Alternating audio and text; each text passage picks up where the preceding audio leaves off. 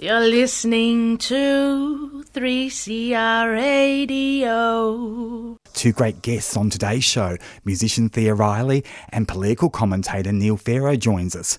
And we do have Thea Riley on the line. Thea, welcome to In Your Face. Hey, James. So great to hear your voice. How are you?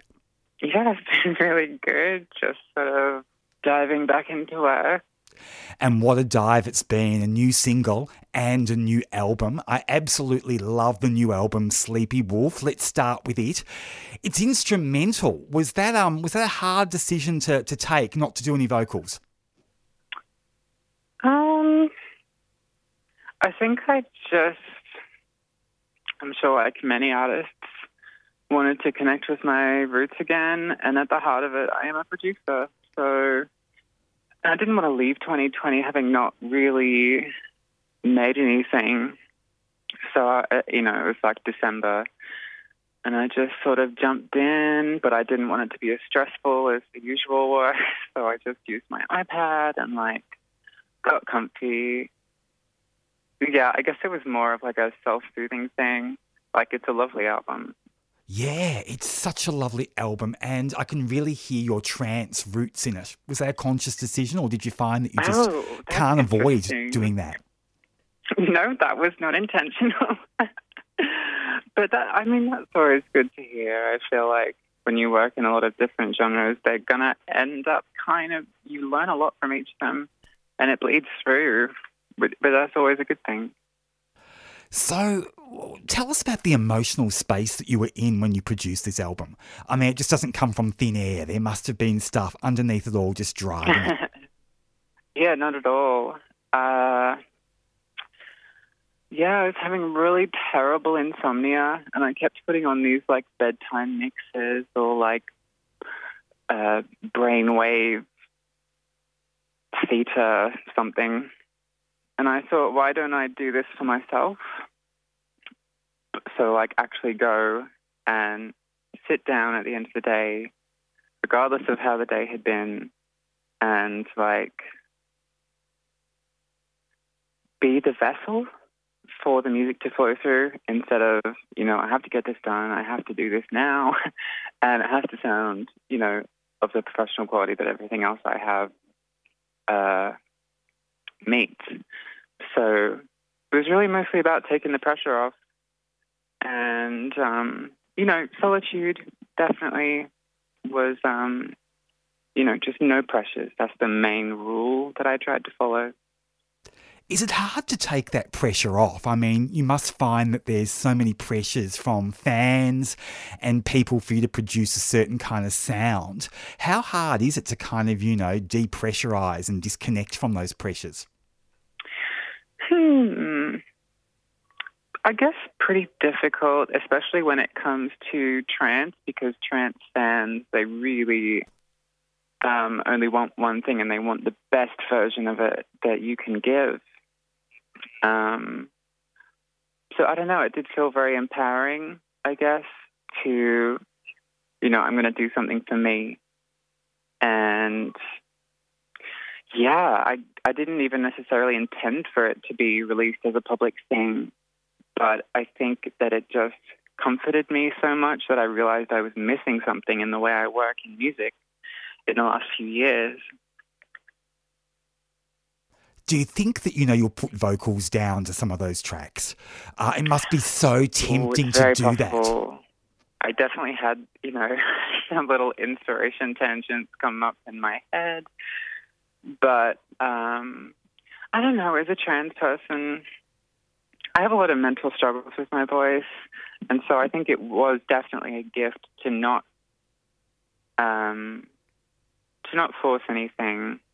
And then, you know, those ideas came so naturally for vocals, and I didn't sing any, but like they were there, you know, when the pressure was off. So I definitely think some of them will end up on like a future vocal album or something. I don't know. It has such a piece about it. I feel like I've just been trying to bring that to my other projects now. It's So interesting, isn't it? Because you kind of caught your Yeah. fans by surprise with, with Sleepy I Wolf. did.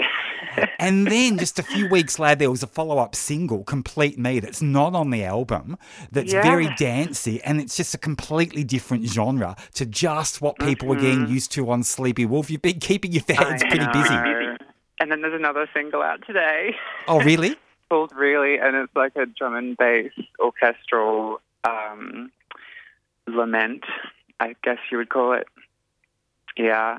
And I, re- I really love all the tracks. I love, if I don't love it, I don't make it, obviously. so, you know, and, and I think stepping out of the box has like, I have so much more joy with music now. So, like, you know, wh- why not? It's interesting. So, so when did the more joy kick in? Did you find that you were depressed about your music for a while? Like, like, tell us a bit more about this journey. Well, uh, I, I do feel that mainly it was about my voice and just dysphoria. And I would just tell myself if I didn't sound enough like a woman, then I wasn't going to sing.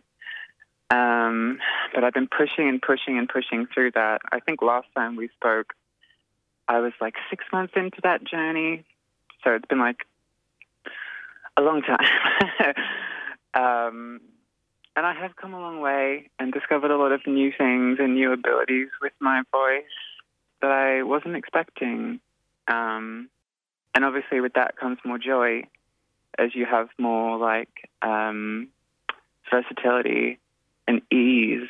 Um, so it, was, it has been a very slow process, but I think um, once I realized I had that pressure on myself, only because of doing the Sleepy album did I realize that.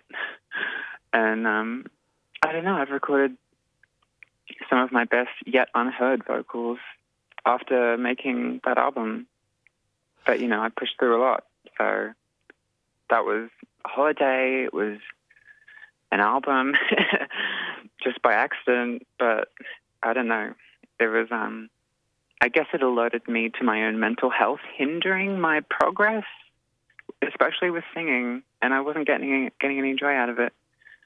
Um, and I think maybe 2020 did that for a lot of people in various ways. But um, you know, I, I guess 2022 was like a step back and like, okay, what do I want out of life? Am I happy? You know, you, it gives you space to ask those questions. So that's pretty much all that last year was was those questions. I'm fascinated to hear some of the things you've learned about your amazing voice. yeah, and I can't wait for um, a full length vocal album too, which I'm currently working on as the singles slowly come out. It's interesting, you know, like it's it, it sounds like there's a lot of pressure that's been put on you to sound a certain way, even though your voice is incredibly Yeah. feminine. Yeah, well, um, I think I internalized a lot of transphobia in my first couple of years of transition.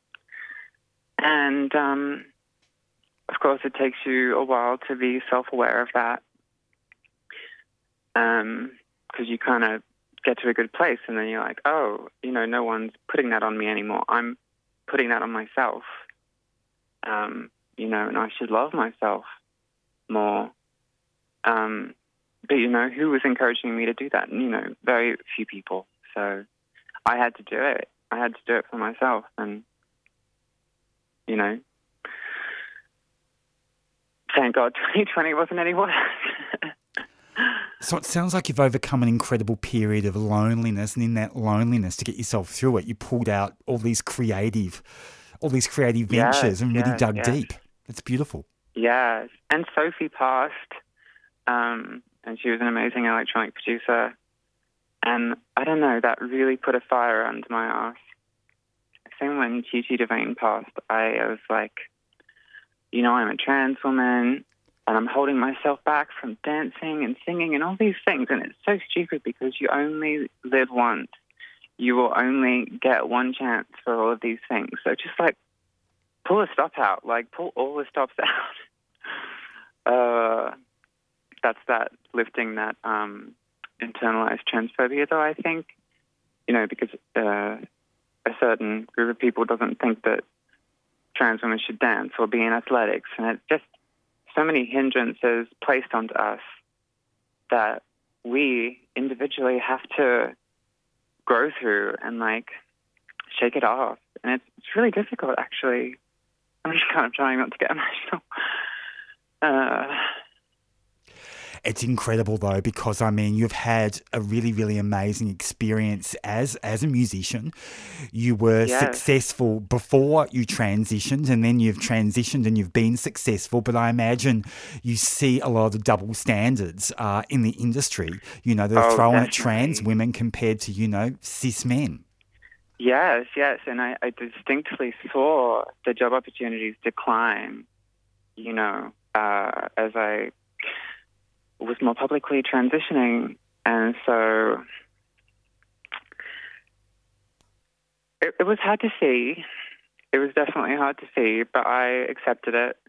And like, I, as close to the ground up, that's pretty much where I've started uh, since transitioning. And then getting back to some level of like, um, I guess you would say calling it a real job because, you know, you know, making a paycheck and that kind of thing, regardless of how little is, you know, I guess assigned to me that um,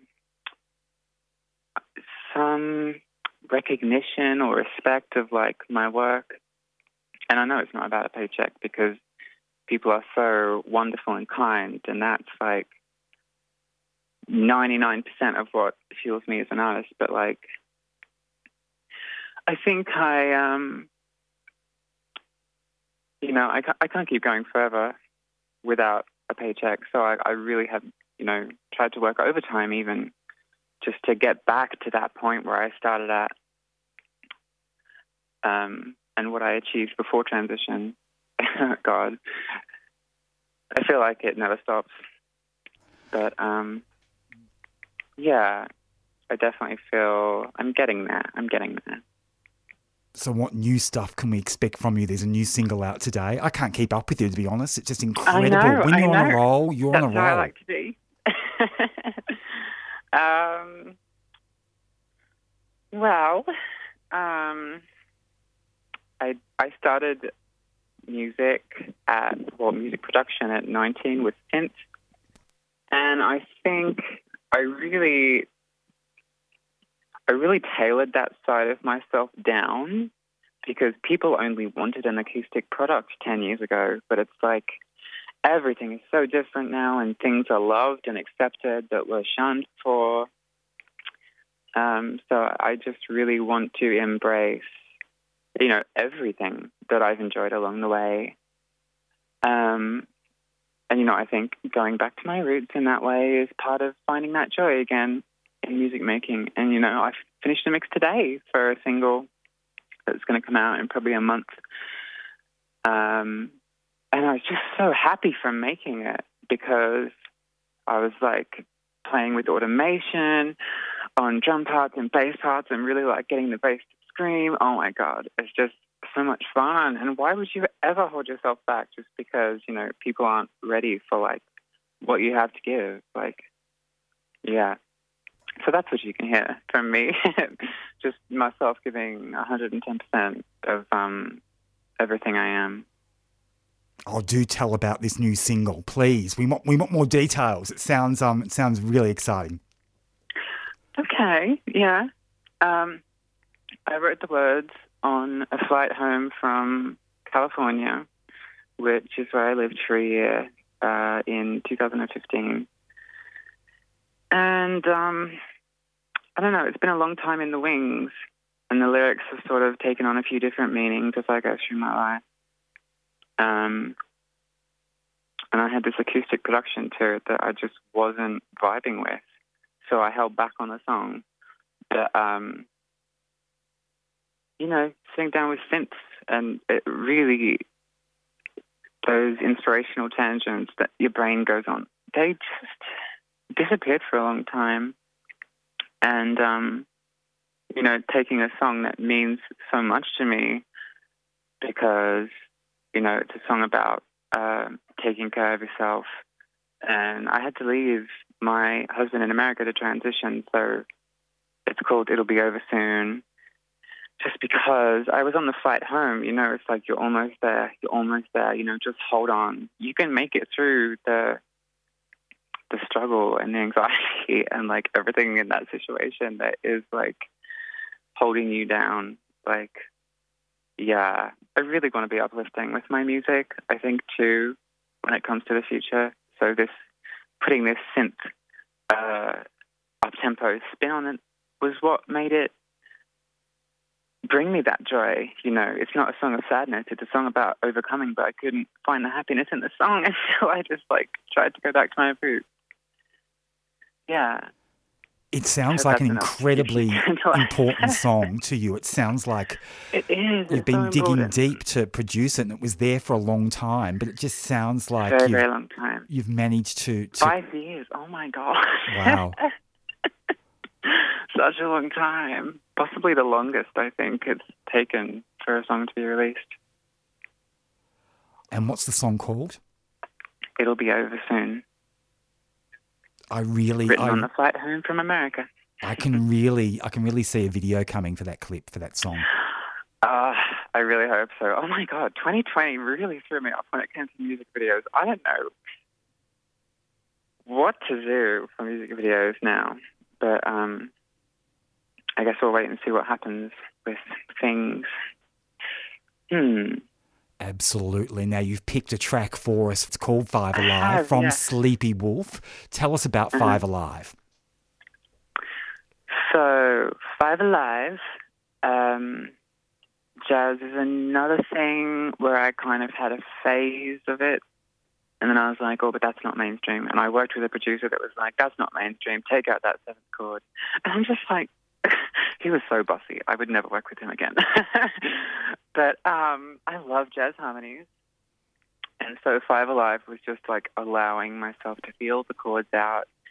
And the five beat is just like, you know, it's like when you're not keeping time of uh, where, uh, you know, how fast you're walking, and it's not in a four or a six or a three or a, any number. So I just thought five takes people's mind off the timing signature of the song, uh, and contributing to um, sleep, hopefully, because the album's theme, themed around sleep. So I just wanted it to feel really like, I guess, like those brainwave videos I was talking about that inspired the album. Yeah, I just, I just really wanted it to feel good. That's the thing about the whole album. Um, but I especially love this track because it's just so juicy with the chords. It's a beautiful track there, Riley. It's been an absolute privilege chatting with you today on 3CR. Thank you so much. no worries. I had so much fun. Thank you. The wonderful Thea Riley there. And here's her track, Five Alive, from her beautiful new album, Sleepy Wolf.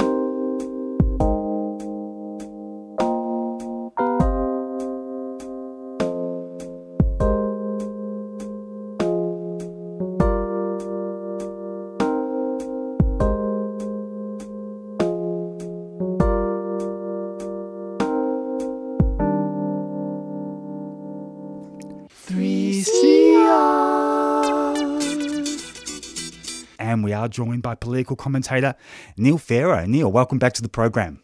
Thanks for having me again, James. How are you doing? I'm really well. It's awesome to hear hear your voice, Neil. It's been it's been a while since we had a chat, and I think it's been over a year since we chatted live to air. So welcome back to the show. It's wonderful to have you on board. Lovely to be there, albeit virtually, uh, dialing in from my home up in Kyneton at the moment. I wish I was there in the studio, but soon we'll hopefully be back to some COVID normal and we can do it in person. Absolutely. Now, it's a big week coming up, uh, of course, for the LGBTIQ community and the Victorian Parliament. 40 years since homosexuality was decriminalised in Victoria. What a milestone.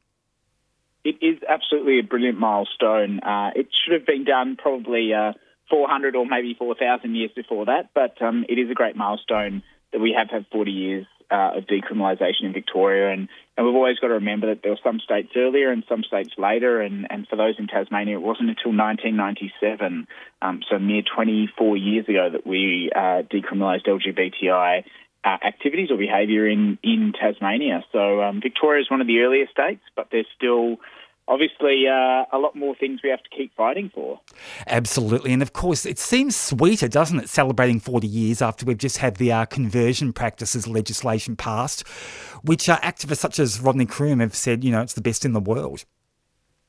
Look, I think the, the, the passage of that bill was, was a really long fight for a number of activists in our community, and I know it was a very hard fight on the floor of Parliament with a lot of uncertainty as to if it would pass, and obviously negotiations with the crossbench. Um, but the great part about it is it started, it set the tone now for other states and territories in Australia who have started to pick up this reform based around some of the uh, the legislative activities that we undertook around conversion therapy in Victoria. So it's really good to see that we're sort of leading the way in this regard, and, and we even kicked off after the Victorian legislation was passed uh, ahead of New Zealand, interestingly enough, we've even kicked off a debate um, with our uh, colleagues on the other side of the ditch who are actively pursuing similar sorts of legislation in New Zealand under the uh, Labor government that's there as well. So, you know, a bit of inspirational work that's actually led to um, consequences and outcomes benefiting the broader Pacific uh, community. So, what's next for the Victorian government, Neil, when it comes to LGBTIQ law reform? What are your sources telling you? What can we expect next? Look, I'm not actually sure. Uh, I, I, don't have too much news or gossip in this regard uh, in relation to sort of continued LGBTI reform. I think, you know, the government in Victoria um, is starting to approach an election. So we'll obviously have a state election at the end of next year, probably about 18 months away at the moment. Um, so, you know, we've got a proud legacy of the work that's been happening through the Victorian government for a number of years. Obviously, things like the Pride Centre will open up very soon. I know there's been a lot of support for LGBTI organisations across COVID, um, which will be a big part about that as well. Um, so I'm not fully sure what is next in this space, um, but we have been pretty progressive as a jurisdiction and leading around Australia in a lot of these reforms. So I'm hopeful that will continue um, as we go into an election year next year. But you must have a view on what the government should be doing. I mean, you're a political animal. You're always kind of, you know, taking the community's temperature. You must have a view on what should be done next or what needs to be done as a priority what needs to be done? Look, I think some of the, the legal services and some of the um, uh, the support for LGBTI members of the community um, in a more legal sense is one area that um, I think will need to be continued to be focused on and supported. Um, I think there's still quite a few things to do around um, sort of particularly trans, intersex, um, and probably there's been healthcare where you know we haven't quite haven't quite got there as yet in that space. Um, so there are a couple of the areas that I think sort of watch this space and, and see what will happen, um, particularly around some of the sort of more nuanced health needs, some of the legal uh, requirements, and, and obviously I think there's been a lot of pressure at the moment around particularly some of the trans and intersex healthcare clinics, particularly supporting young people, and, and I would hope uh, that there's more support given to those in the years to come or year to come. Of course, all the progress could be overshadowed by the federal government's religious discrimination bill, which we're expecting back in federal parliament at any time. Uh, what are your thoughts on its, you know, approaching re-emergence? Look, whenever Peter Dutton comes out and tells anyone that it's a compromise situation or a compromise bill, um, I would always be very, very nervous if I was a member of the LGBTI community. I think for a long, long time it's been used as a sort of community to, to beat or, or community to, to use a stick at um, for the benefit of ultra conservative communities. And, and I am worried about the religious discrimination bill and its reintrodu- reintroduction to Parliament. Um, I'm, I'm hopeful that we'll, um, it won't be introduced before the next election, and I do hope that neither party will bring that to a um, election in that state. Uh, I definitely know Labor has and the Labor platform doesn't support a lot of the things that were in, mentioned in the original religious discrimination bill, and I hope Labor continues to hold the line in that space. Um, but yeah, we should be worried. Anytime Peter Dutton's supportive of something, I think everyone in the LGBTI community should be concerned. But of more concern is the sort of overall hypocrisy we're seeing up in, in Canberra at the moment around things like sexual harassment and bullying and things like that, all of which I think are much bigger priorities than a piece of uh, legislation that nobody really wanted or asked for and that the government federally has no mandate to implement or introduce. Yes, I'm going to ask you about uh, the federal shenanigans uh, with sexual harassment in just a moment. Uh, but let's just focus on Labor and uh, the religious discrimination bill. Are you concerned that Anthony Albanese is going to allow a conscience vote on this issue? And if he does, it'll pass. And should progressive MPs be kind of, you know, pressuring uh, their federal colleagues uh, to not allow a conscience vote on this issue? Look, I'm, I'm uh, uh for, for the sin of potentially getting in trouble. I'm not actually sure that there would be a conscience issue on this issue, on this particular topic, and, and I'm not sure the party platform allows a conscience issue. Um, although I may be wrong in that regard. You know, the Labor Party platform has always been, particularly since I was involved as national chair of Rainbow Labor a number of years ago, very very strong on LGBTI rights and reforms. Um, and I'm not quite sure that our federal caucus will be able to sort of push those to the side and, and pretend they don't exist. So I, am sceptical that we'll get a conscience vote on the Labor side of the fence. Um, but with that, uh, with that said, it always helps for members of the community to just write to their MPs at a federal level and remind them that this is an important issue because it might be getting drowned out by everything else that's happening at the moment. You mentioned sexual harassment and uh, the federal government. I mean, you just must be wringing your hands together, going, oh my God, what are they doing? This has just been a disaster upon disaster for them and so badly handled. Your comments?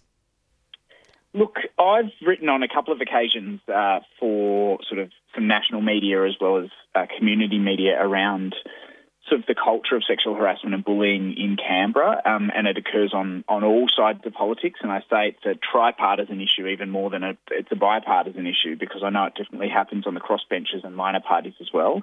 I think it's it's a problem because you've got a workplace that hasn't had much exposure to outside workplaces, that is in a bit of an isolation bubble, um, and that is somewhat removed and has quite centralised power. So, you know, I, I would hope that um, some lessons are learnt during this this journey. Um, I definitely think what's happened um, with the allegations uh, against the Attorney General um, and Scott Morrison's response uh, has been really sad. I, I, I, think, and I would have liked to have seen uh, a better response from him in relation to these allegations, knowing that this happens often and regularly. But, you know, it was only two years ago that we were talking about uh, another member of the Liberal Party um, having her uh, pants removed and, and, and being harassed um, in another minister's office, and we've seemingly forgotten about that already. So it's, it's a little bit of um, the same story um, a year later or a year or two later.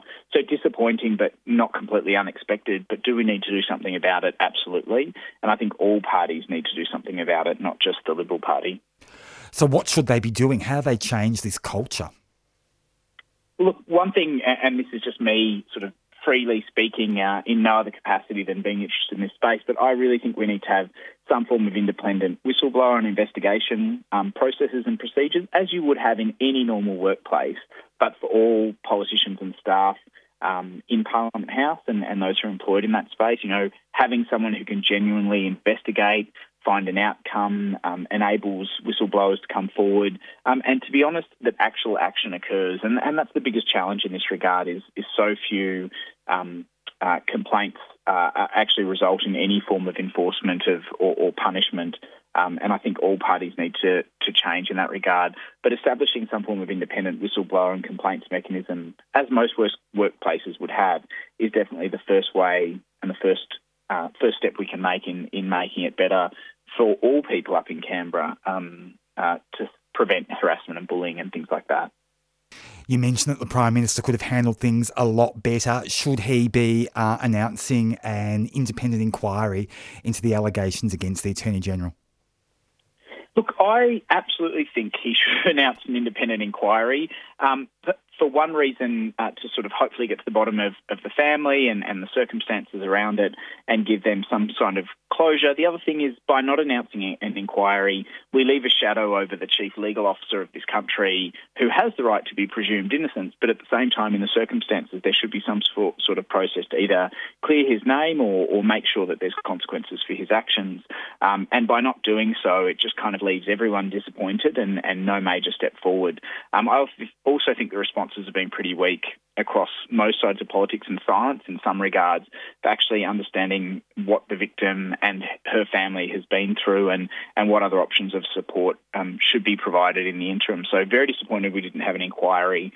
Um, I think these sorts of things need to be aired in public a lot more. But as I said, it was only two years ago that we were having a very similar discussion over a very similar, similar um, uh, uh, member of the Liberal Party up in Canberra, and, and we seem to forget about these all too quickly. I think the broader thing is you know, there's just no consequences politically um, if you make a mistake, and, and, I'm disappointed that we're continuing to lose that form of accountability. Um, there was, a, in my time, sort of 15, 10 years ago, if you abused a, a, a telephone card for 100 or $150, I think there are three or four ministers in the first iteration of the Howard government who lost their ministry as a result. Um, nowadays, you could almost get away with murder, it seems, and uh, there's still no consequences if you're a federal minister on a different track and on a personal note, Neil, uh, this week on Instagram, you came out about your journey as a donor dad and included a wonderful photo of you with Jack. Uh, what can you tell us about that journey? Look, that's um, that was the first time I'd, I'd shared my little um, donor journey. Um, look, for me, a number of years ago, um, I uh, thought about this seriously, and a couple of friends of mine had said, you know, they'd tried to go through the experience of finding a donor dad, and um, there's quite a shortage of donor dads, not just in Victoria and Australia. And so I thought, oh, well, if I can give a little bit of my time and, and help out to help somebody else form a family or, or help them have a family, um, what's a little bit of my time to do it? So a number of years ago, I went through the journey and I donated for a number of families. Um, and I have a relationship with a, a couple of them. Um, and I was really lucky. I said last week I got um, got a visit from Jack and his mum, uh, who I love dearly. They're both amazing people, um, and it's really good to have a little bit of a part in his life. But definitely for anyone who's listening today as well, um, it, it's a little bit of a journey and does take a little bit of time. Um, but there's a real shortage of, um, of sperm donors and donor dads in Victoria and in Australia, um, and I really think it's a form of community service and something we should be really more comfortable talking about. Um, you know, you're helping somebody create a family and and what's a little bit of your time to make sort of a lifetime of happiness for, for others in our community. It sounds like it's had a wonderful impact on you personally and, and possibly an unanticipated wonderful impact. Can you tell us a bit more about that? Yeah, so the process of, of being um, a donor in Victoria usually means that your or your donation is anonymous. So you know uh, it may be that uh, you get no contact with any of the families, although the, the children do get your details when they turn 18. You can get notified when they're born, so you'll get told if you have a, a son or a daughter and the month that they're born in. Um, but what you can do in Victoria, which I did, was opt in that should the mum wish, I'm happy to have whatever role they would like um, prior to the child's 18th birthday.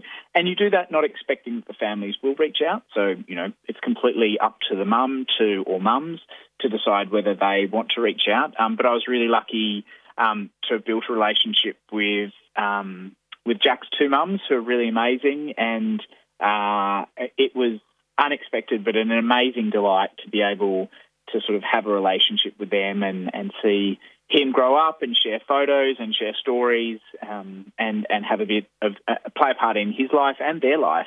Um, and you know, it was a bit unexpected, but um, it's definitely been a complete joy. And particularly after COVID, which I think was a rough year for everyone, uh, it was a really nice little, uh, just a great weekend to have him and his mums come visit, come and visit me out in Kyneton. Yeah, you've been on a real tree change. Can you tell us about that? So the the final jump, I suppose, of, of tree change. So I bought a block of land out in Kyneton a number of years ago, and um, was pondering what I was going to do with it. And then just before COVID hit, I made the decision to start building. Um, so for my my sins, I actually uh, was trying to build a house during COVID, which was not a particularly pleasant experience. Uh, but the result was sort of mid to late last year. I moved out here full time. Um, I still get to the city quite a bit every now and then, but it's only sort of an hour by train or driving, so it's not too bad. Um, but have a garden up here, a bit more space to play in, and, and trying to convert what is a horse paddock into um, something a little bit more green and environmental. So I've planted about a thousand plants already on my property and determined to try and create a little bit of an environment. Apparently, if you plant 160 plants, you take uh, 10 years worth of your carbon emissions out of the planet. So I'm hopeful that I can plant enough plants to offset a lifetime of emissions. That would be the objection, uh, objective, I think. So, um, but no, it's going really well and a great little community out here. It sounds like environmental activism has become a real passion of yours. Uh, look, I've I've always had a, a little bit of a soft spot around environmental activism. Um, you know, we only have one planet, and, and we've kind of got to um, make sure it survives for future generations as well. Um, but I did do the right thing with this house here. It's a seven-star energy efficient house. It has grey water systems and tanks, and, and so I put a bit of my money where my mouth is in this regard as well, and um, are trying to make a little bit of a difference in I can in a, in what I can in a small way. But if all of us plant a few more trees and a few more plants, then you know we are really making a difference at a global scale. Um, so yeah, just a little bit of a passion to get some dirt underneath my uh, my nails and, and enjoy a bit more peace and quiet, um, and very much enjoying it, I must say. And it sounds like you know you're not missing the hurly burly of being a political candidate. No, I'm not missing it at all. I'm I'm looking forward. Obviously, we've got uh, chill out this weekend, and that's only about 20 minutes down the road for me. So I'm looking forward to to doing that and, and being social and having a drink or two and catching up with mates. Um, look, I think the big, and we've spoken about this before, James, so I'd really love to see more LGBTI people enter Parliament across Victoria. I think our big gap area is the fact that we are underrepresented um, politically. We have um, less LGBTI politicians in real terms and in numbers than any other state or territory in Australia. You know, the ACT has two ministers of government who are LGBTI. Um, you know, we're really behind the eight ball in that regard, and, and sort of my big call out or gap that I hope not just for the Labor Party, but for all the parties going into the next uh, state election is that we have much more LGBTI candidates on the field and, and hopefully elect a few of them to Parliament as well. So um, it won't be me this time round, um, but I'm definitely keen to reach out and support others and and uh, hopefully get some people um, sitting in Parliament who represent the LGBTI community. Sounds like you've been mentoring a few prospective candidates. Is there anyone that we could expect to put their hand up uh, for pre selection from the LGBTIQ community who you have been mentoring? Oh, look, there's a lot that I'd hope to, but I think we're a little bit far out for them to show their cards fully. But um, no, there's there's a lot of people I've I'm very hopeful um, will put their hand up, um, not just for the Labor Party, but for a number of parties as well. I think they'd make amazing parliamentarians and, and definitely contribute to to Victoria's civic and social and political and economic future.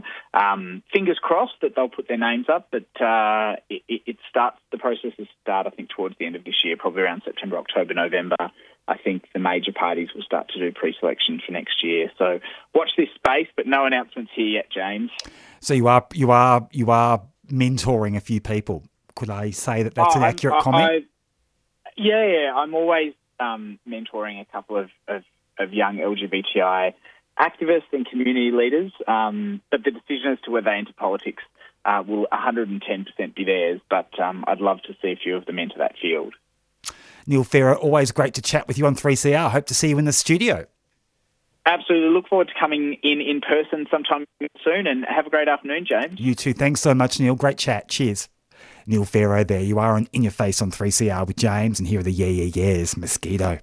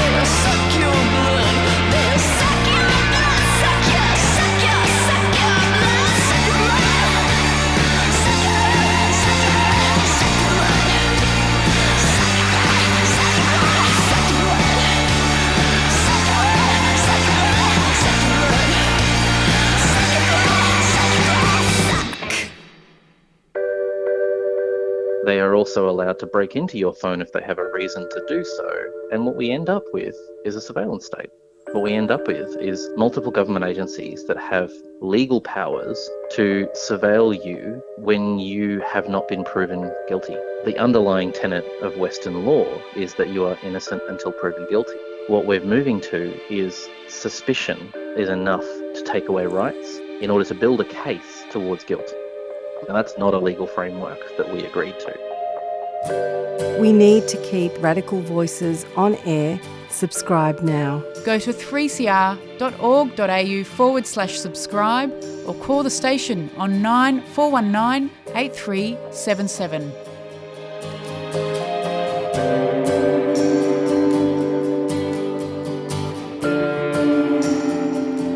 Absolutely keep Radical Radio alive. Subscribe to 3CR.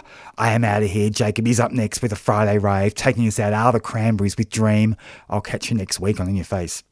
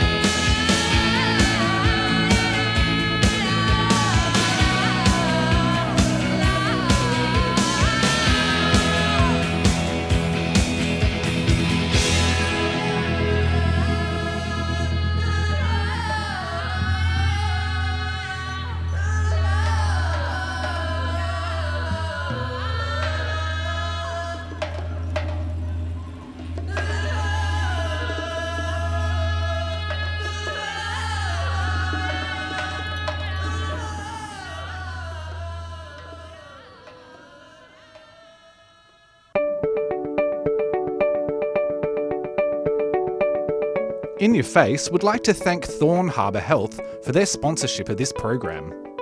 Thorn Harbour Health envisions a healthy future for our gender, sex, and sexuality diverse communities, a future without HIV, and a future where all people live with dignity and respect. To find out more, search Thorn Harbour Health on your search engine or Facebook.